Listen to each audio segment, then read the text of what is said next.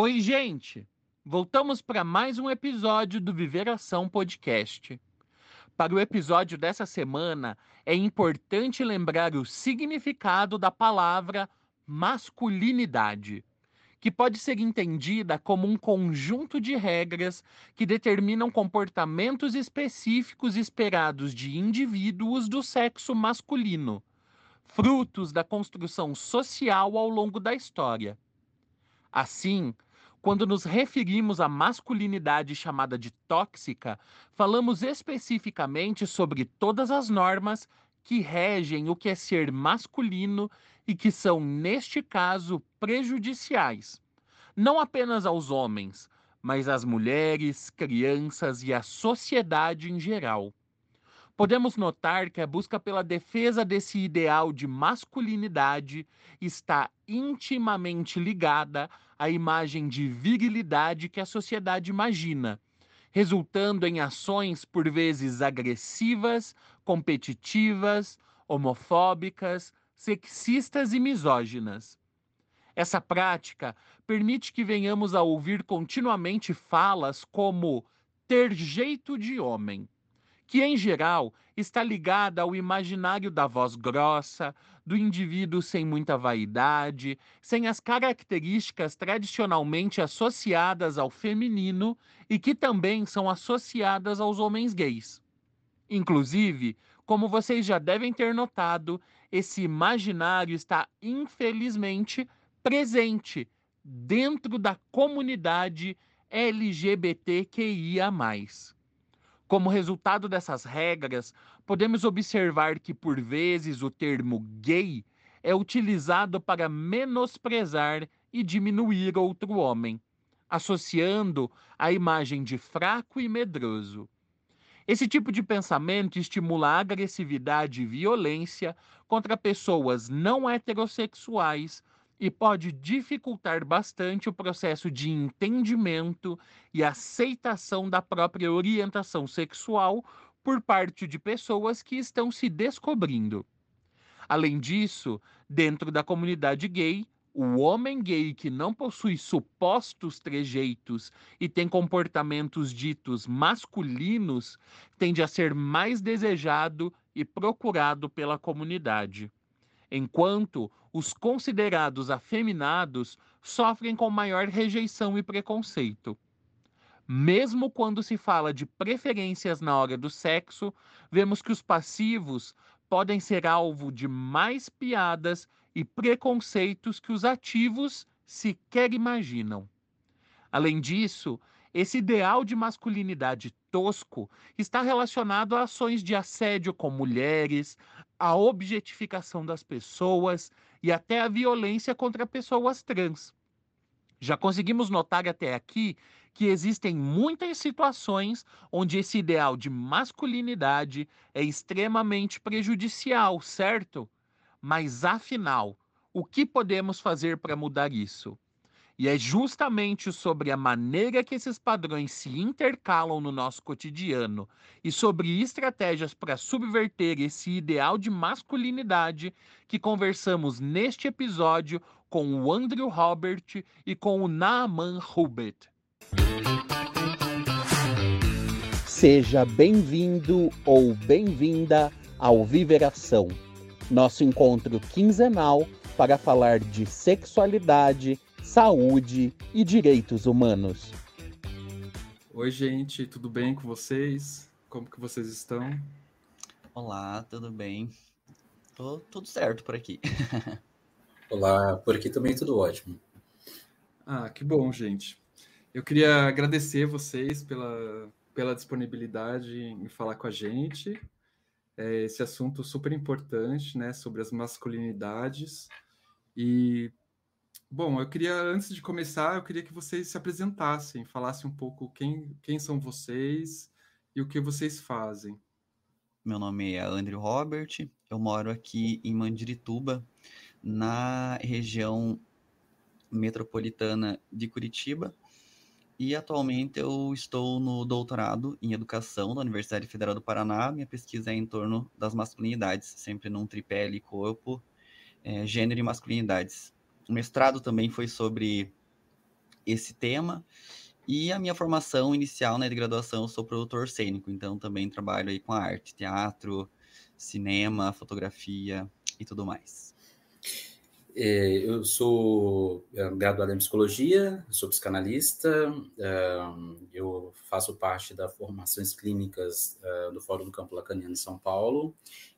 atualmente eu estou na clínica, né? E também sou ativista de HIV/AIDS e acaba que atende um público importante aí, não só, né, mas um público importante de, de homens gays, né, especificamente. Então isso acaba o tema da masculinidade fica um pouco atravessado nessas questões.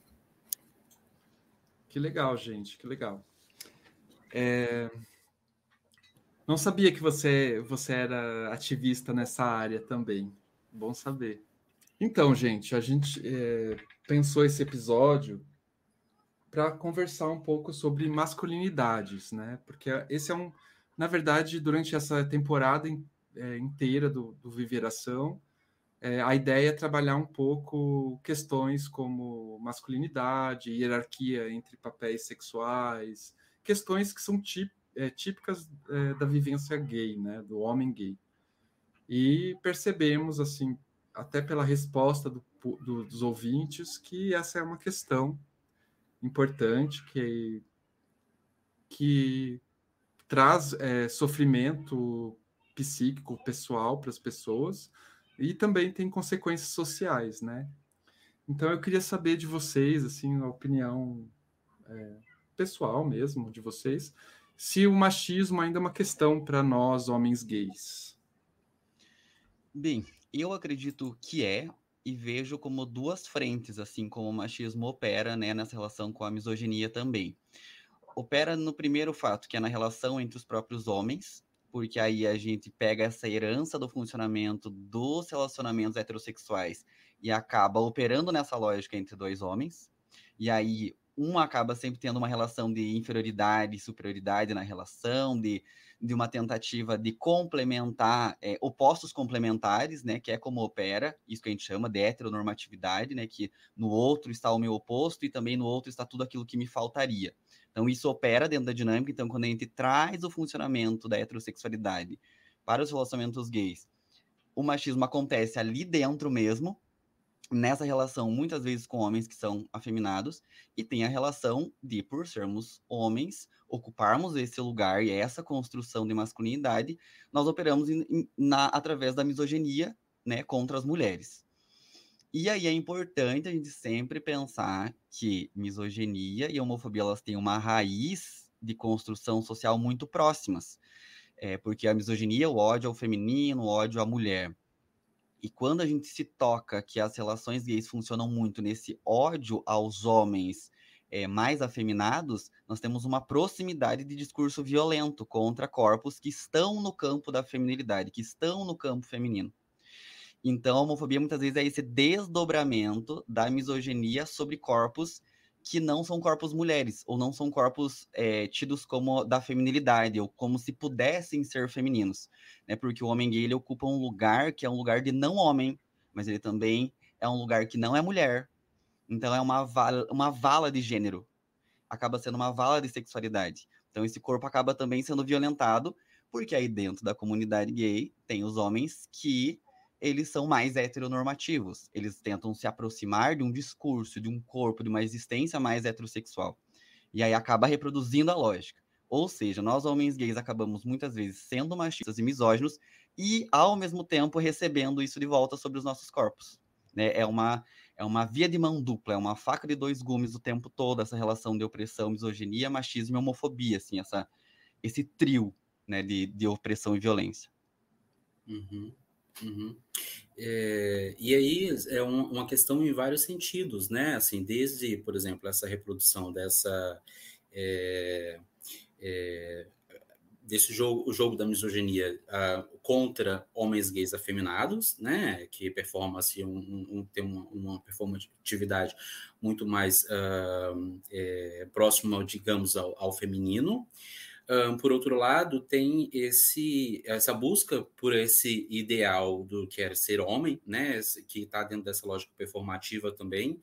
Uh, É, aí, né, a gente vai vendo, por exemplo, essas segregações que acho, acho muito interessante quando a gente vai pensar uh, o que, que, é o padrão, né? Normalmente não é só uma questão estética, né? Entra também uma, uma certa performatividade muito mais próximo uh, do modelo heteronormativo, né? Esse menos afeminado. Uh, então, é, é, são muitos atravessamentos, né? Desde o ponto uh, desse ideal, né, do, que é o, o, mais desejado nesse sentido, né, que aí a gente vai tendo essas camadas de opressões é, dentro da, disso que a gente está chamando, que, que é homens gays, né? É, então, quanto mais que é o, o André fala, né? Quanto mais próximo ao afeminado, muito mais é segregado e por vezes um, até violentado, né? De, de vários, é, é de várias formas. Um, por outro lado, tem a busca desse ideal, né? essa tentativa de, de, de, de, de que, que, que, é curioso, né? se afastar né? desse modelo mais, mais feminino. Então, é, que é dessa performatividade mais é, afeminada. Né? E então está tá em várias camadas, de várias formas, né? É, é é, tanto nessa busca de parecer mais masculino, que isso está dentro da lógica do, do, machismo, quanto essa, essa sensação de não adequação também por homens gays, por exemplo, afeminados, né, por causa dessa exclusão, e essa busca uh, um, é por esse modelo, né, então sim, tá, tá é, é, muito é, é, é intrínseca, né, assim, tá bem, bem dissolvida ainda. É, e eu me veio um exemplo aqui que é um clássico nisso, de então ver no cotidiano, que às vezes parece muito abstrato quando a gente fica falando muito da estrutura, né, do machismo, mas um, a uhum. misoginia parece uma coisa muito pairando no ar. Mas, por exemplo, um comentário que parece muito simples, que ele é duplamente problemático, porque ele é misógino e transfóbico ao mesmo tempo, que há um hábito dos homens gays a falarem sobre, ai, por exemplo, eu nasci de cesárea, porque eu não gosto nem de passar perto. Uhum é uma fala cotidiana, frequente, e ela é duplamente problemática, porque ela é misógina e ela é transfóbica ao mesmo tempo, né? Porque dentro de uma sexualidade, de um espectro de sexualidade é, homossexual, nós temos os homens trans, que eles têm vagina. Então se propõe a um ódio, né? Que é, é disfarçado esse discurso, né, desse discurso que ele é ah, inocente, que ele é do, do humor, que ele é da brincadeira, mas que a linguagem sempre denuncia as opressões. Uhum né? Uhum. Sai da nossa fala. Sai do impulso da brincadeira. Mas o que é esse impulso da brincadeira, né? O que constrói esse impulso, entre muitas aspas, humorístico, de falar, ai, nasci de cesárea porque eu não gosto de passar nem perto. Então, veja, tá muito no dia a dia, tá nas nossas falas, tá na nossa roda de conversa, tá lá naquela, no fumódromo da balada, sabe? Não tá distante, não é uma coisa ou outro. O, o, falar sobre machismo nos homens gays não é falar sobre o outro que é machista, é falar sobre as minhas falas, sobre o que denuncia na minha no meu cotidiano, né? Nas minhas conversas com os meus outros amigos é, gays. Uhum, uhum, eu acho eu que é isso.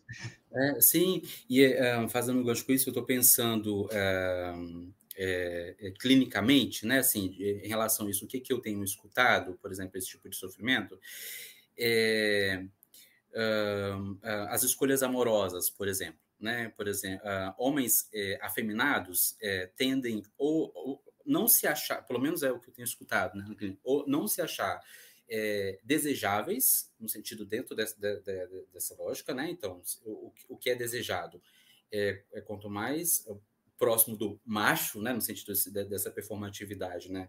É, fica aí nesse, nesse ideal.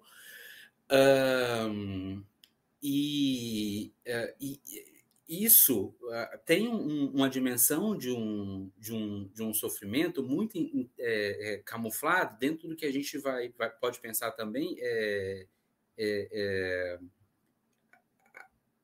da homofobia no sentido de, por exemplo, que eu tenho escutado a, esse medo, né, essa ameaça uh, externa, né, social, ela às vezes está muito próxima, dependendo de como que esse homem gay é, performa, né? No sentido assim, quanto mais uh, uh, afeminado, né? É, é, mais é, provar, mais possível é, essa, essa, essa experiência de ameaça constante. E isso vem também dentro da própria comunidade. Aí, por exemplo, tem ambientes baladas, isso fica tudo muito segregado, né? Tem baladas em que homens gays afeminados, por exemplo, se sentem extremamente desconfortáveis de estarem, né? É, que vai é, tá tudo dentro de, de, de, de dentro dessa lógica, né? É, é, é, há uma quase que uma reprodução, né, é, do machismo dentro uh, da própria entre, entre, os homens gays. Né? É, e tem a ver com o, o post que eu vou fazer, inclusive hoje, que, que é um texto que eu li, que é da professora Meg Hayara, que ela fala sobre como gay e bicha são categorias diferentes né? A, a bicha, ela resiste e o gay se ajusta. E eu achei essa reflexão maravilhosa, porque é uhum. é isso, a identidade gay, ela se ajusta o tempo todo, ela se heteronormativiza o tempo todo, enquanto o corpo bicha, que é o corpo dissidente, escapa e resiste a isso, né? Abre caminhos, abre brechas, é o corpo que está à frente, é o corpo que é violentado mais, é o corpo que fica desconfortável nos espaços, né? Em todos os espaços. Né? O corpo vigiado a voz, é vigiado, é vigiado rebolar, é vigiado o que veste, é controlado. Né? Isso daí quando a gente pode falar de atravessamento de raça, de classe, daí a gente vai longe aqui ainda, né? Quanto mais essa bicha tá à margem, mais ela vai estar tá próxima da morte.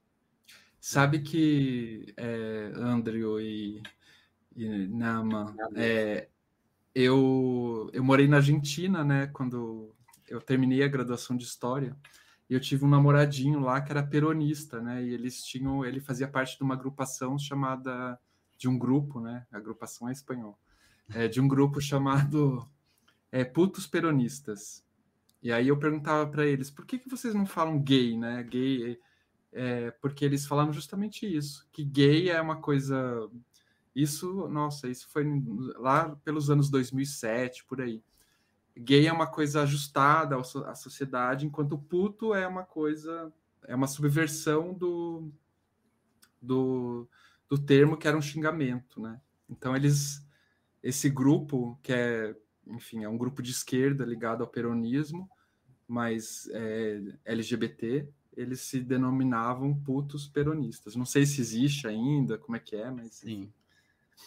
E, e, sabe que vocês falando assim, eu me lembrei do filme que eu assisti ontem, que eu até comentei com vocês, que é, se, na, no canal MUBI, que se chama é, Para a Ternura, né, em direção da ternura, não sei o nome em português, é, é um, um, filme francês, assim, ver, chama Vers la, la tendresse, em francês. E lá tem um testemunho de um, de um rapaz gay e é bem impressionante, assim, como ele conta a história de é, quando ele se assume gay, é, gay né, o, o bicha tal, é, como ele, como a dificuldade de é, a sexualidade é, era tinha uma pressão para não ser afeminado, para não ser feminino e tudo que tinha relação a, a ternura, amor, é, tudo isso era visto como algo de, de, Ele usa o termo PD, né? Que PD é o tipo viado, bicha, é, do francês.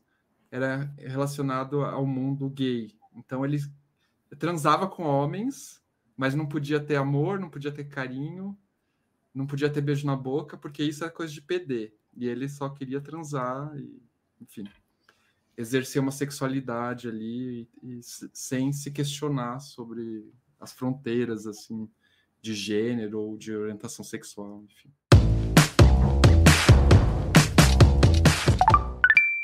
É, e, é, e, esse assunto me traz a, a, uma outra questão, né? Quando a gente é, começou a fazer esse projeto aqui, que é o Viveração, é, a gente colocou com, como objetivo, né, é, de conversar com pessoas gays, homossexuais, é, e HSHs, que é um termo que vem da epidemiologia, que é homens que fazem sexo com outros homens. Porque esse, esse projeto nasceu de um edital, né, um edital público, e a gente tinha que é, conversar com populações chaves, é, que são populações prioritárias para a prevenção para o HIV, é, para o HIV, né?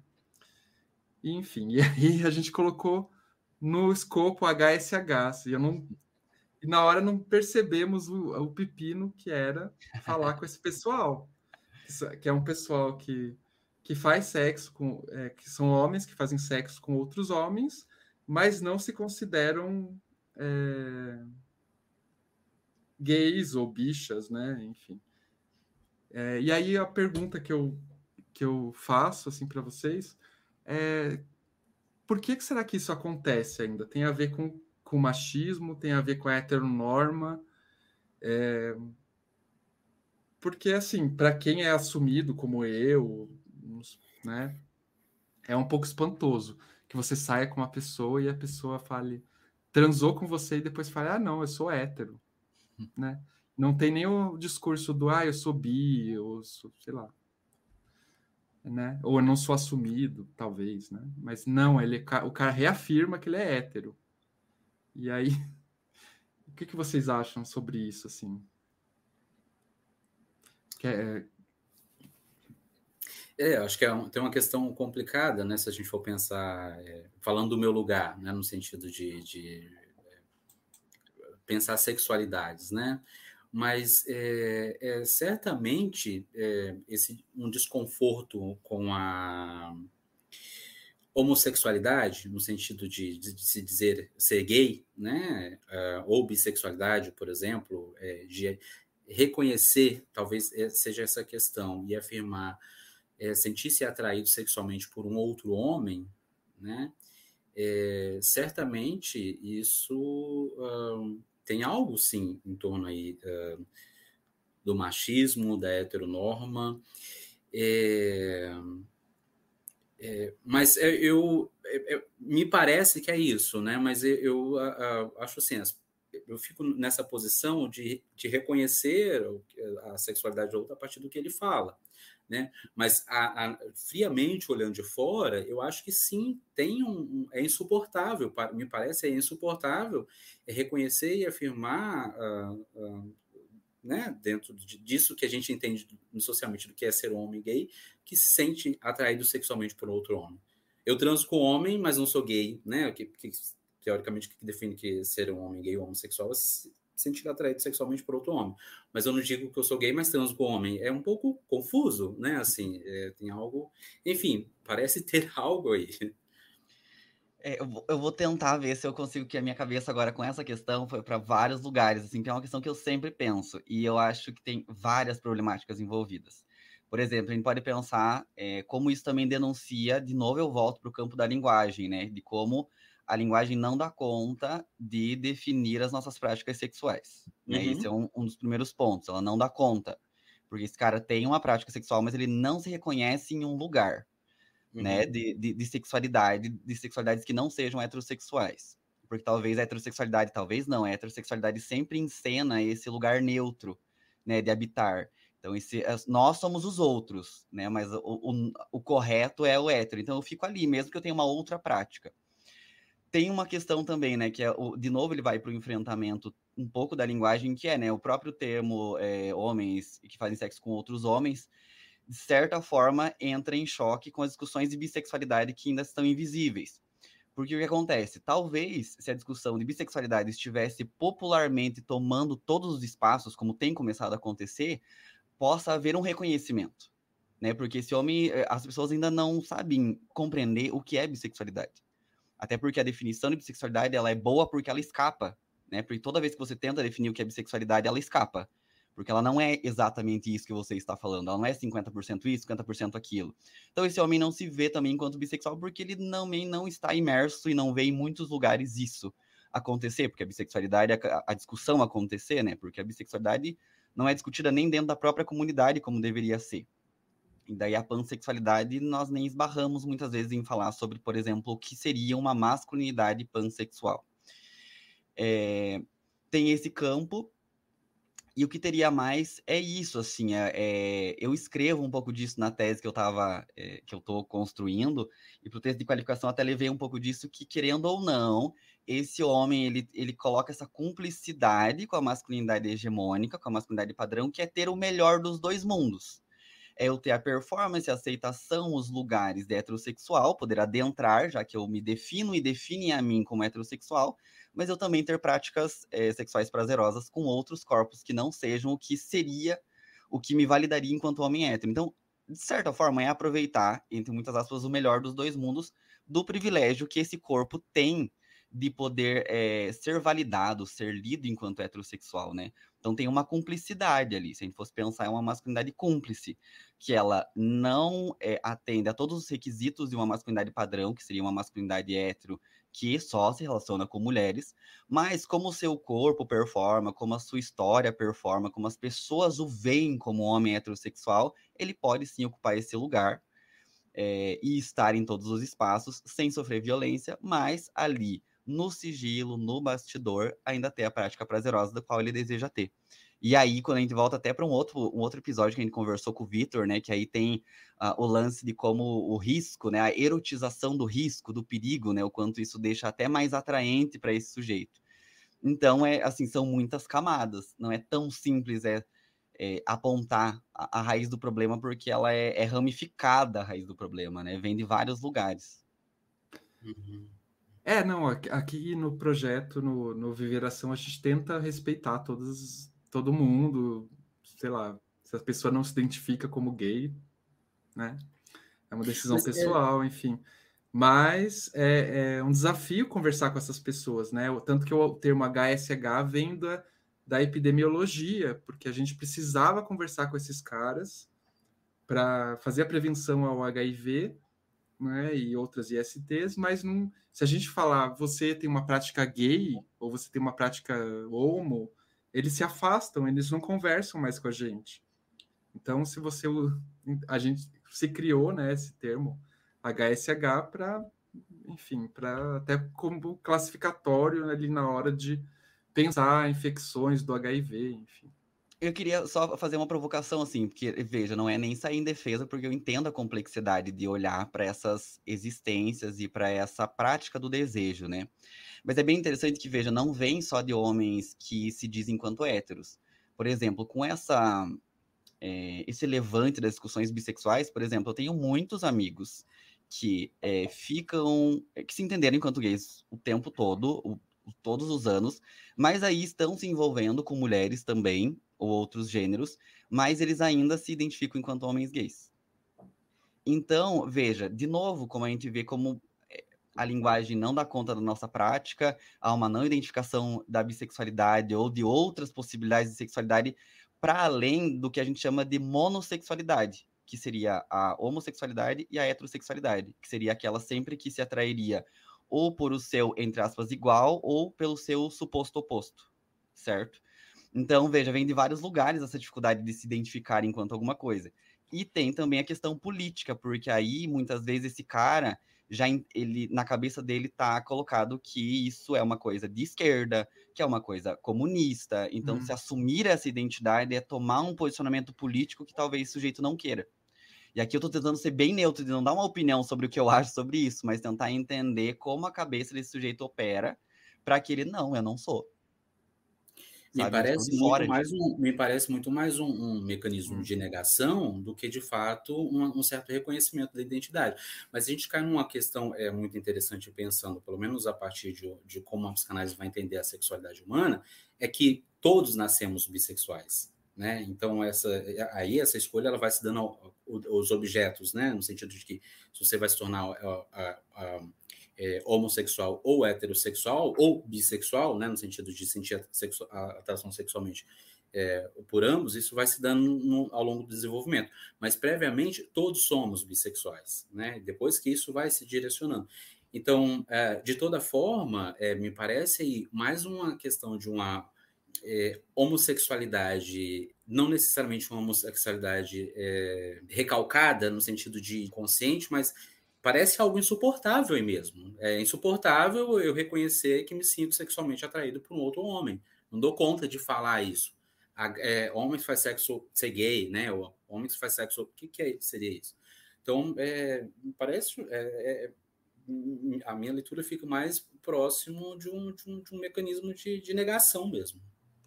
É engraçado que assim a gente até conseguiu conversar com algumas de, eh, desses caras assim no Twitter, né? Que tem não sei se vocês sabem, tem aquelas calls que acontecem no Twitter. Uhum. E aí, o ano passado, eu participei de, de várias, assim, para apresentar o, projeto, o Viveração e tal. E aí tinha muitos caras, assim, eles, eles, eles é, inclusive negam, o, se você falar HSH, eles também não gostam. Eles falam, não, é só de vez em quando eu fico tarado e faço sexo com outros homens, mas com Mas homens. sabe uma coisa, Guto? Pensando assim, é, é preciso, e eu acho que está dentro dessa lógica uh, do machismo, uh, é, desse modelo uh, patriarcal, assim, que curiosamente há um sofrimento, assim, não é só que eu não, é, é insuportável mesmo reconhecer isso, né? Assim, e é, o sujeito sofre né? É, acho que isso precisa também ser, ser, ser considerado. Não, não, é só, eu não quero só não é, é, dizer que eu sou gay, eu não quero, né? porque de fato há um sofrimento também nesses sujeitos, né? Acho que isso precisa uh, ficar marcado. É importante Sim. dizer. Sim, é, até é, você me fez lembrar agora que quando eu me lembro quando eu me assumi faz tempo, é... Mais 84 anos. eu, eu, mas eu, minha, eu tinha uma preocupação assim muito grande mesmo na época em, com a questão da masculinidade e tal. E nesse filme que eu assisti ontem também, eu, é assim, eu, as falas do, do, do rapaz que era gay, gay falando coisas machistas, assim, nossa, eu fiquei muito chocado, porque me lembrou o meu, o meu passado, sabe? Eu era tipo aquele gay que, que, que deitava com o namorado, com carinha que tava saindo, mas na cama, mas se pegasse na minha bunda, eu levantava da cama. Eu falava, não pega na minha bunda. Era um machismo tão forte que era, assim, isso nos mas, anos 90. É, veja como é atravessado realmente, né, por, por essas duplas opressões de, de um lugar, porque tem uma, por exemplo, aqui mais no interior também tem esse lance de que as pessoas confundem homossexualidade com transgeneridade, né, ou com uhum. pessoas com mulheres travestis, e aí veja o quanto essa negação de si, ela tá atravessada simultaneamente por então uma misoginia, que é não quero ser mulher. Eu quero que todo uhum. mundo saiba que eu uhum. não quero ser mulher. Depois eu quero que todo mundo saiba que eu não sou uma travesti. E eu quero que todo mundo saiba que na verdade eu não sou tem homofobia internalizada, tem misoginia, tem transfobia, tudo operando junto. Uhum. uhum. Né? De, de, eu não quero me identificar com essas imagens que estão na mídia, que estão na rua, que estão é, nos filmes, que estão nas novelas, eu, eu recuso a ocupar esses lugares. Né? E daí tem vários fantasmas políticos em torno disso. Então, eu acho que. E sofrimento, acho que também é relativo, assim, no sentido de que algumas pessoas sofrem muito com isso, e outras, elas, assim, estão vivendo dessa forma. Que tem até uma discussão que vem meio que da gringa sobre ah, uma suposta neo-heterossexualidade. Até fiz um post sobre isso, que seria então uma prática de homens heterossexuais que também se relacionam com, com outros homens. Mas veja todo assim, o malabarismo discursivo, o malabarismo de linguagem para escapar de um lugar marcado por preconceito e violência, né? É, é, me preocupa isso porque é uma disputa de uma, de uma outra construção identitária que se coloque num lugar de poder e que tenha acesso a todos os prazeres que ele queira, mas ainda assim sendo respeitado como um homem de verdade. Então é isso que a gente vê acontecendo é, essa busca de não, quero me manter sendo respeitado, mas também quero ter o privilégio dos prazeres sexuais que eu quiser ter. Uhum. Sabe? Opera nessa lógica também de não perder o lugar de privilégio que a heterossexualidade dá, sim, a maioria dos homens. Todos com recorte de classe, raça, tudo mais. Mas que há um privilégio da heterossexualidade, há. E isso está dado, isso a gente está estudando há muito tempo. Uhum. Uhum. Eu ia. Não, eu estou discutindo, estou pensando uma coisa. É, é, por, por, outro lado, que tem essa lógica, né, esse funcionamento e dos privilégios do que é ser homem, né, é, e esse lugar que é uma ocupa, mas ao mesmo tempo a gente vem numa discussão em que, é, se questionando o que é ser homem, parece que isso tem se transformado né? Não só em relação a homens gays, mas, sei lá, vamos lá pensar com a própria ascensão, com a própria ascensão da mulher, o movimento feminista e tal, parece que esse homem tem que se recolocar aí num determinado lugar.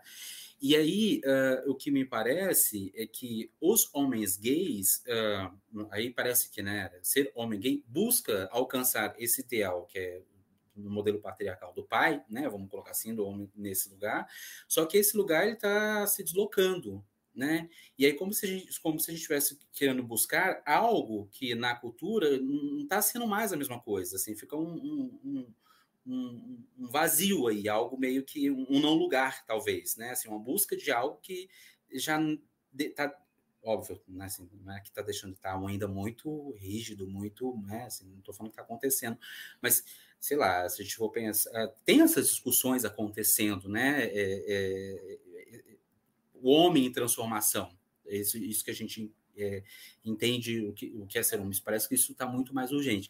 E uh, homens gays busca algo que já quase que, é, que está saindo. Eu não sei se vocês conseguem é, é, entender minha colocação assim. Então, é, o que, que acontece né, com a gente, no sentido de que se não há uma, uma é, essa referência que a gente tenta se adequar, né, gente, porque está na gente, eu acho que é preciso reconhecer né, isso. É, qual o impacto disso, né? Qual o impacto disso? Porque, enfim, parece que se perde nessa referência de, de do que é ser homem, né? Talvez uh, seja isso. É, é, que eu acho que o que acontece é que tem uma tensão, porque enquanto há um movimento de desconstrução, você tem, a gente vive politicamente isso no Brasil, principalmente, mas não só, tem um levante do conservadorismo que vai atravessar diretamente as discussões de masculinidades, né, uhum. né? Que aí vai esbarrar em religião e tudo mais. Então, assim, uhum.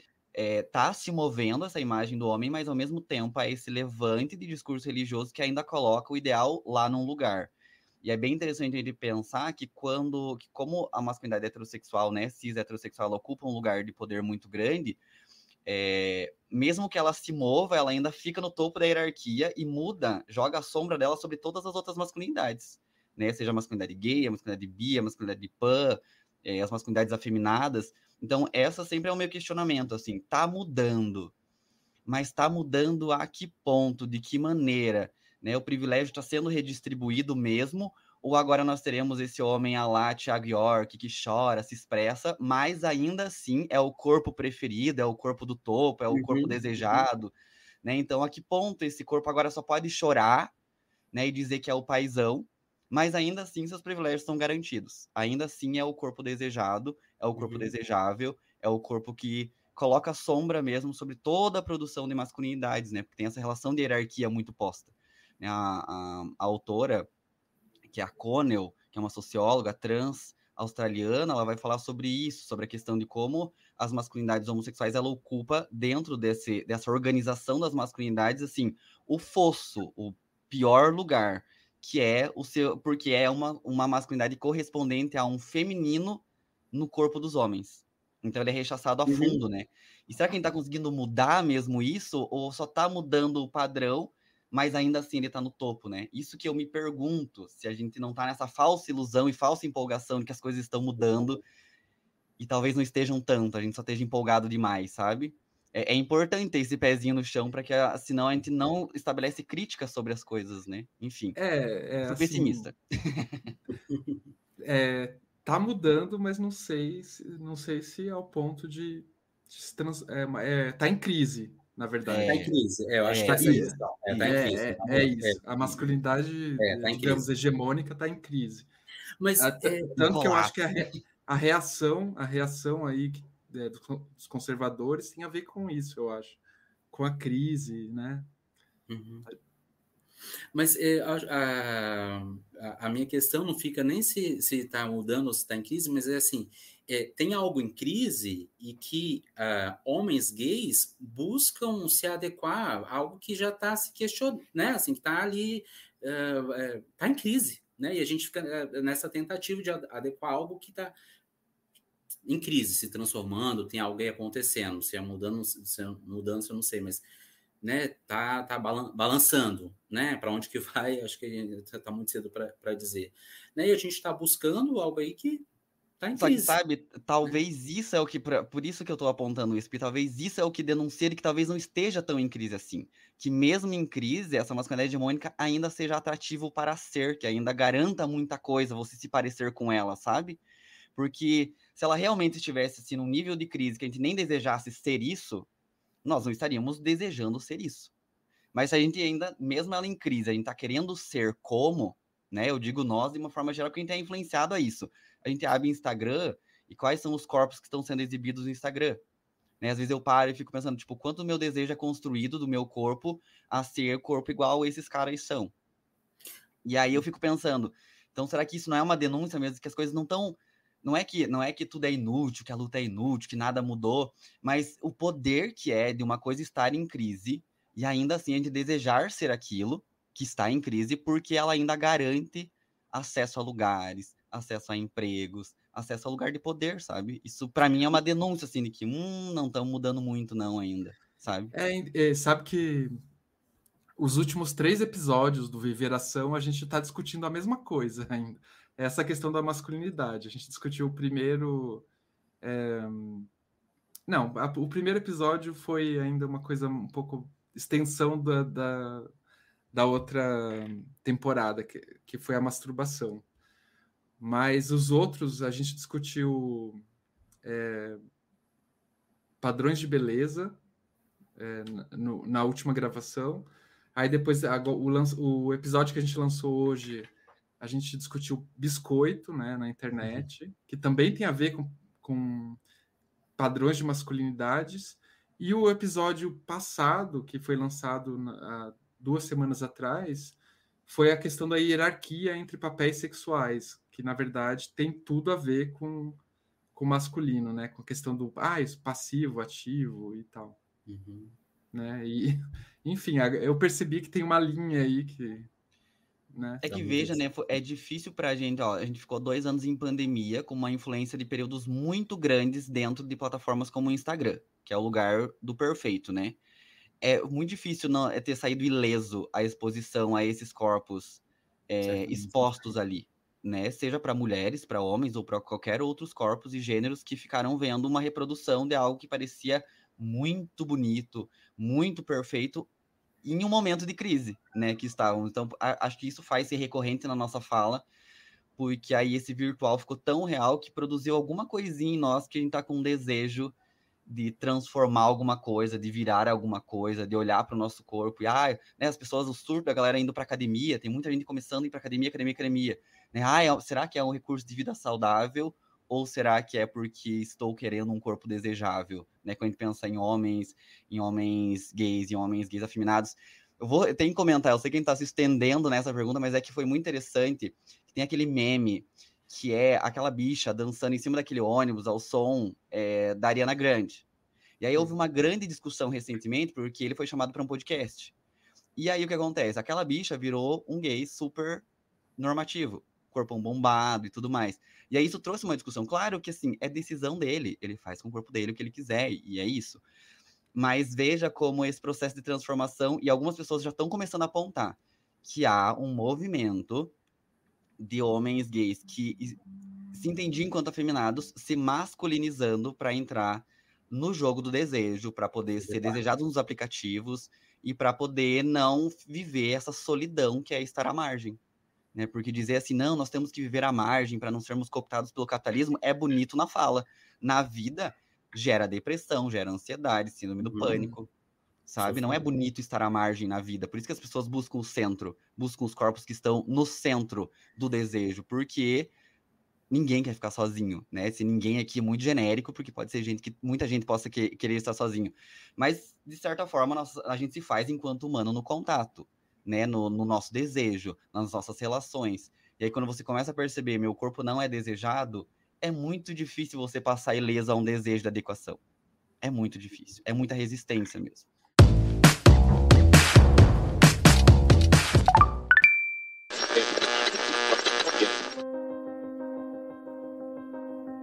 O Viveração precisa de você.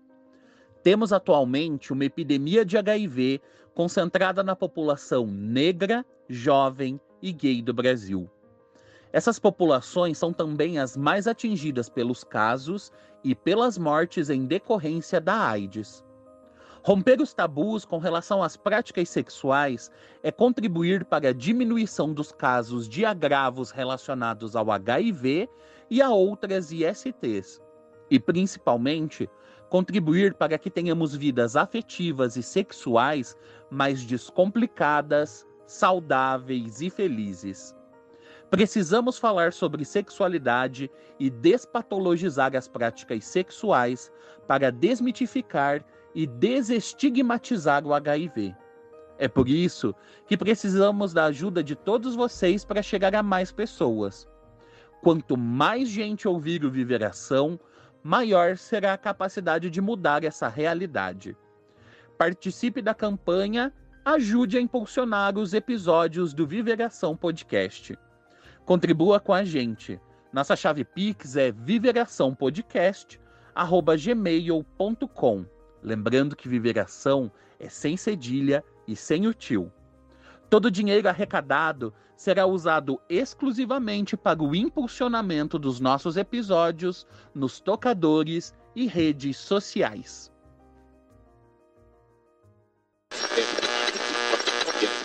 É, mas, assim, puxando e fazendo, fazendo gancho, fico me questionando, porque é muito poder ser gay, no sentido de, do, até mais amplo, poder ser gay e não, não ter um, um não ser patologizado, poder, pelo menos aqui no Brasil, né? E não ser um criminoso. Eu acho que tem algo muito uh, novo acontecendo na, na, cultura, né? Nesse sentido de do que é, é, ser um homem gay, que e aí voltando, né? Fazendo um gancho com que uh, ser um homem gay, ser um homem tá muito ser homem tá muito é, referenciado nesse modelo patriarcal, né? Esse lugar do pai, sem busca. Poder ser um homem gay, né? É, me parece que a gente está inventando isso, talvez seja a, a, é, a, colocação. Agora, só que a referência de homem que a gente tem é o pai, né, do modelo patriarcal. Então, por isso, só que esse, esse pai está em crise, né, esse modelo está em crise, o machismo, né, isso tudo está discutindo. É, Uh, e aí o que parece, por exemplo, né? Esse, esse exemplo você dá do, do, do, do, lado que dançou, que dançou e tal, afeminado, de repente, né, é, se adequa. Uh, parece que a gente fica nessa tentativa uh, de adequação e de tentando inventar, se adequando a esse modelo e ao mesmo tempo tentando criar e se questionando o, o que é, né, é, ser um homem gay distante desse modelo, já que ele é opressor e, e nos violenta e, e tal.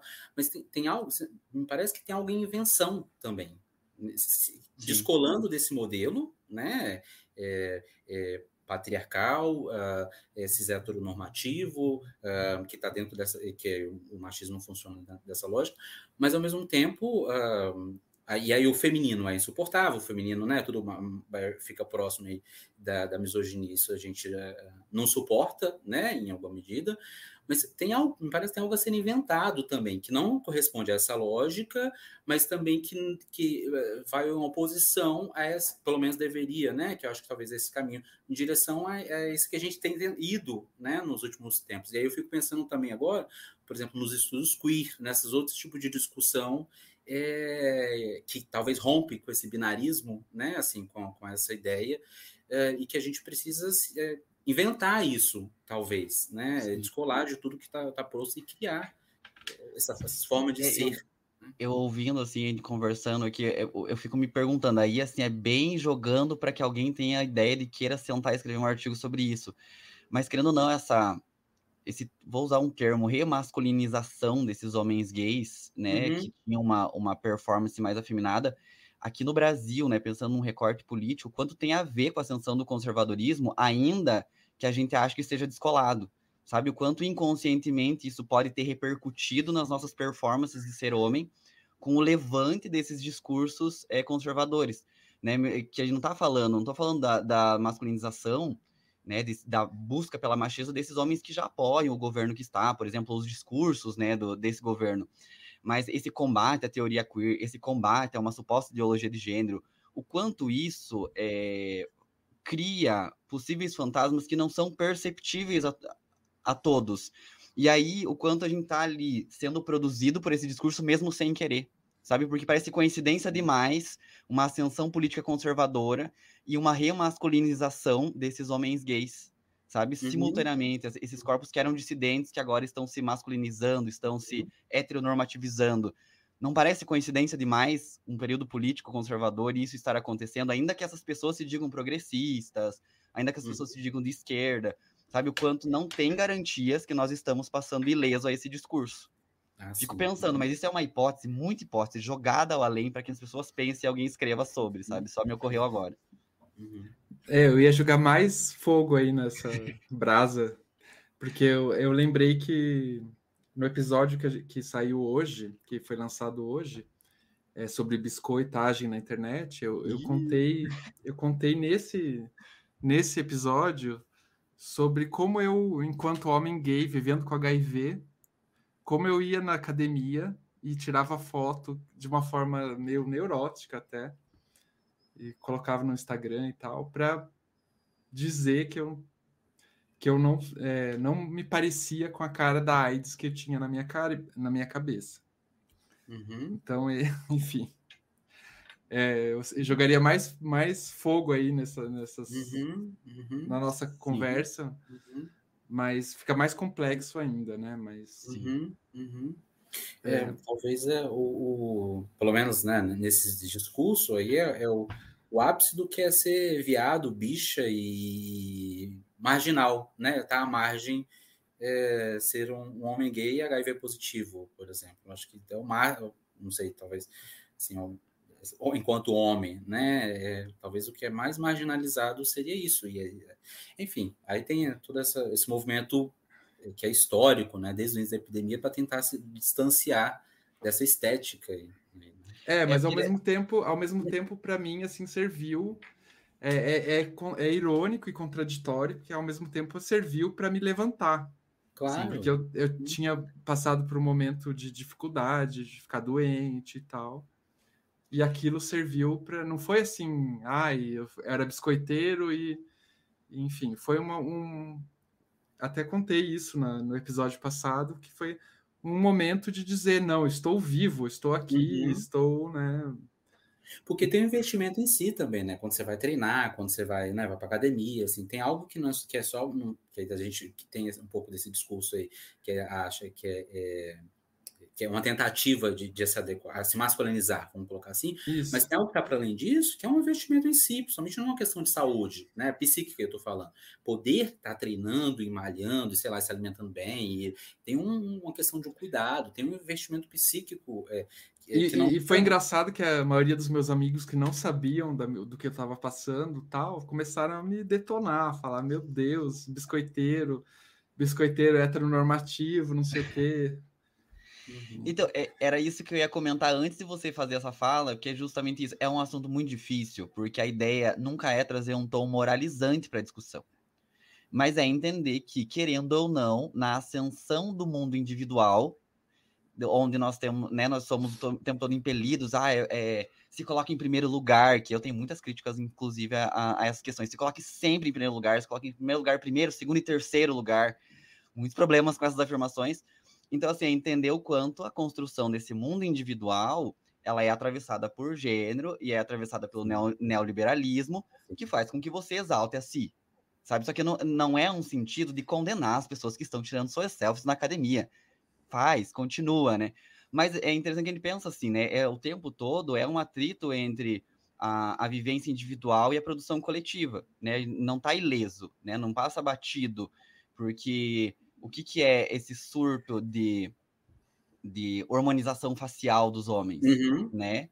É só, é só a sensação assim, não, que eu quero me ver bonito, é um investimento só em mim. Ok, acredito que sim também. Mas quando mudar o padrão de rosto, o que, que vai acontecer com a galera? Qual vai ser o novo rosto do novo homem?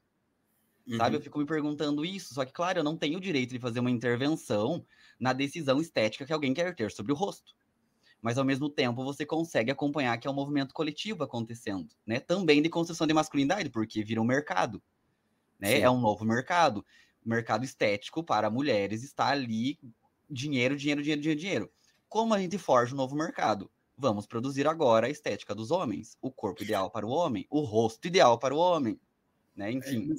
É, é interessante, Anderson, que você falando, eu fico pensando assim, é, é, é, se cria um novo mercado, se produz um homem, mas ao mesmo tempo o que me vem então assim que há uma inadequação, né? Há uma tentativa de se tornar homem. Se agora ser homem é ter o, o rosto é, harmonizado, ser bombado e sei lá, né?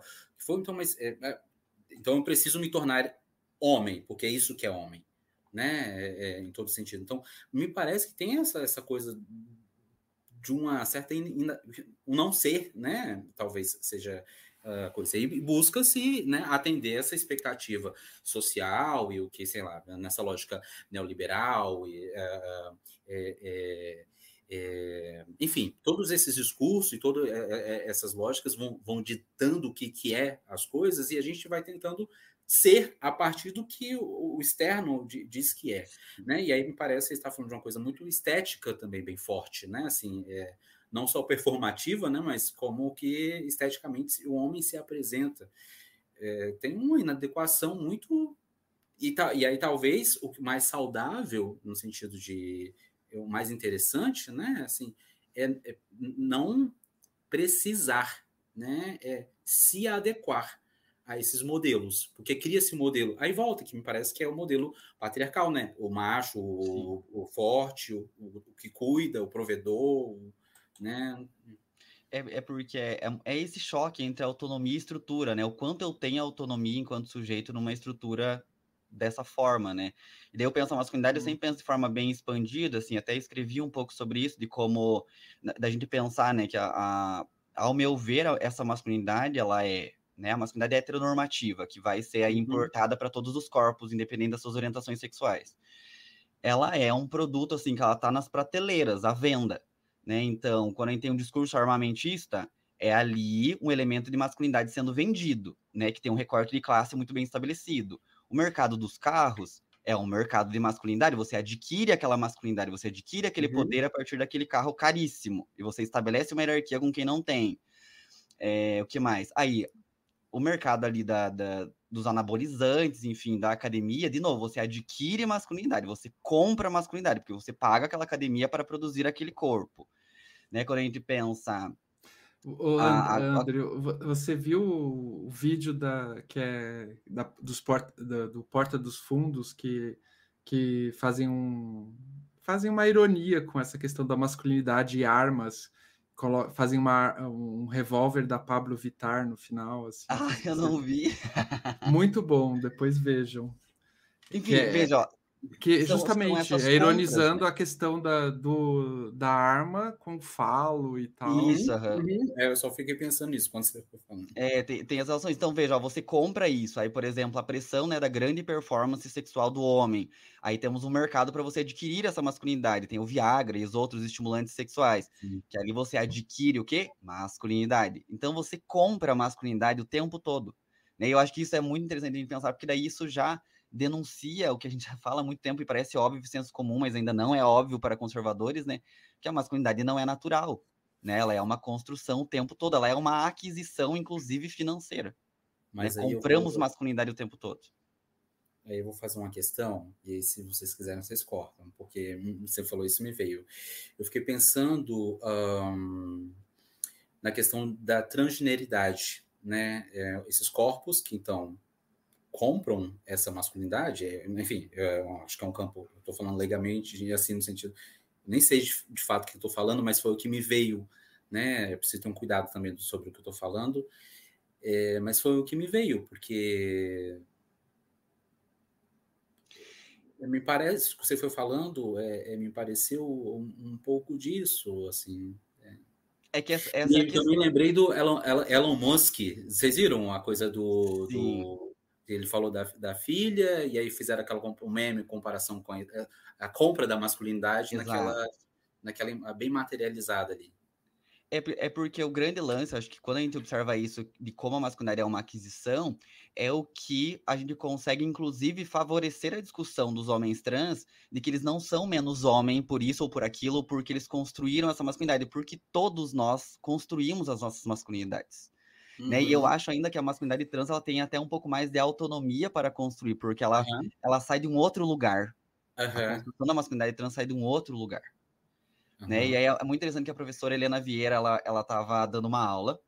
Ela é uma, uma mulher trans. E ela falou que ela estava saindo com uma pessoa, e aí a pessoa, esse cara, enfim, era super bombado e tudo, e bem da academia. E aí ela tinha comentado com ele sobre que ela queria fazer algumas intervenções no corpo dela e tudo mais, né, cirúrgicas, acho que colocar prótese. E aí é, ele falou para ela bem assim, não, não mexa no seu corpo, deixe tudo natural. É porque eu não gosto de intervenções no corpo. E aí ela olha para ele e fala bem assim, mas o que é a academia que você faz, se não uma produção de gênero e uma intervenção direta no uhum, seu corpo? Uhum. Uhum. Então, as pessoas que são cis, elas não veem que elas estão intervindo no corpo delas. Elas Sim. só denunciam as intervenções nos corpos trans. Então, por isso que vão falar assim, ah, é porque a, aquele corpo ali tá, tá, tá produzindo uma masculinidade, mas masculinidade é natural, não tem como esse corpo ser masculino. Não é, porque a sua masculinidade cisgênera não é natural. Você uhum. comprou muitas coisas dela e uhum. as outras você forjou também. Uhum. Então, essa é a questão, né? Todas as masculinidades são aquisição sejam cis ou sejam trans. A questão é que elas partem de discursos de lugares diferentes, né? Uhum. De, de, discursos que validam enquanto, ah, não, é homem devido ao órgão e esse não é homem devido a um órgão.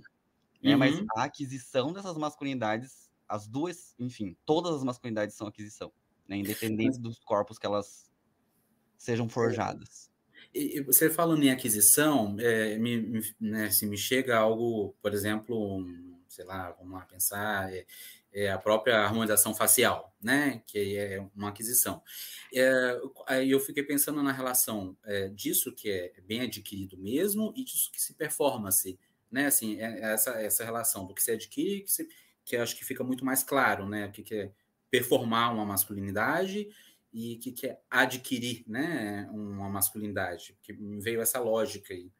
É ao mesmo tempo que eu acho que é meio intrínseco também, né? Porque a partir da aquisição você performa também, né?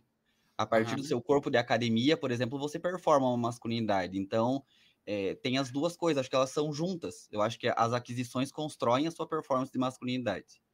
E aí, e as suas não aquisições também constroem a sua performance ou não performance de masculinidade, né? Ao meu é, ver, parece olha, funcionar por aí, sabe? Não sei se faz sentido para vocês. Sim, sim. E eu embarquei nesse tema e fui. Mas eu acho que tem tudo a ver com a proposta, assim, porque. É, não, então, eu achei, nossa, muito interessante a, a nossa nosso papo aqui, mas a gente já estourou o tempo, a gente fez duas perguntas só. Aí eu, eu queria fazer uma proposta para vocês, não sei se, você, se vai ser um pouco é, abusivo ou sei lá, é, é, de talvez a gente fazer uma segunda sessão na semana que vem. Só marcar de hora que volto, sim. Então tá bom. Então, olha, gente, muito obrigado. Não sei se vocês querem é, passar a rede, não sei, falar falar a última fala, assim, passar a rede social. De qualquer forma, a gente sempre divulga a rede social de vocês. E aí a gente marca na semana que vem. Depois que eu interromper a gravação aqui, a gente. Beleza. Bem, eu quero agradecer por estar aqui por, e pelo próximo episódio, pelos outros que eu já estive aqui. Eu gosto muito de gravar e estar aqui sempre nesse projeto. Eu vou pedir para a galera que quiser me acompanhar nas redes sociais. Lá no meu Instagram, assim, ele virou basicamente a discussão só sobre isso.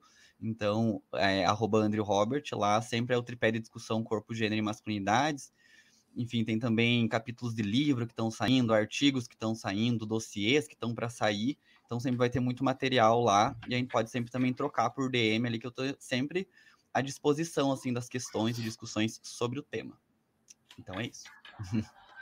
Eu também agradeço. É, foi um prazer conversar com vocês aqui, conhecer o André. Eu achei uma discussão é, super, super interessante. Acho que é um tema importantíssimo e foi delicioso é, estar aqui trocando e falando com vocês. É, Para quem desejar, também pode me encontrar nas redes sociais, meu nome mesmo, uh, Naaman Hubert, N-A-A-M-A, tio, não tem tio, né? N-A-A-M-A, R-U-B-E-T, uh, no Instagram e também vai ser um prazer, se alguém quiser seguir por algum motivo, né, com esse tipo de conversa ou algo, algo relacionado de qualquer tema que, que pode ter provocado ou ressoado aí, a gente pode dar continuidade em outros espaços. Legal, gente, legal. A gente vai deixar descri na descrição do episódio a rede de vocês também, tá bom?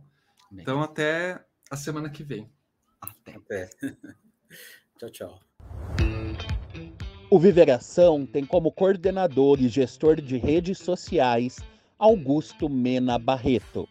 Breno Gonçalves da Silva como auxiliar de coordenação e também gestor de redes sociais. Guilherme Mendes Muniz na edição de som e mixagem. Breno Otávio Camargo como designer gráfico e Matheus Freitas nas locuções das vinhetas de abertura e encerramento dos episódios. A segunda temporada do Viveração tem o apoio e o financiamento do Fundo Positivo.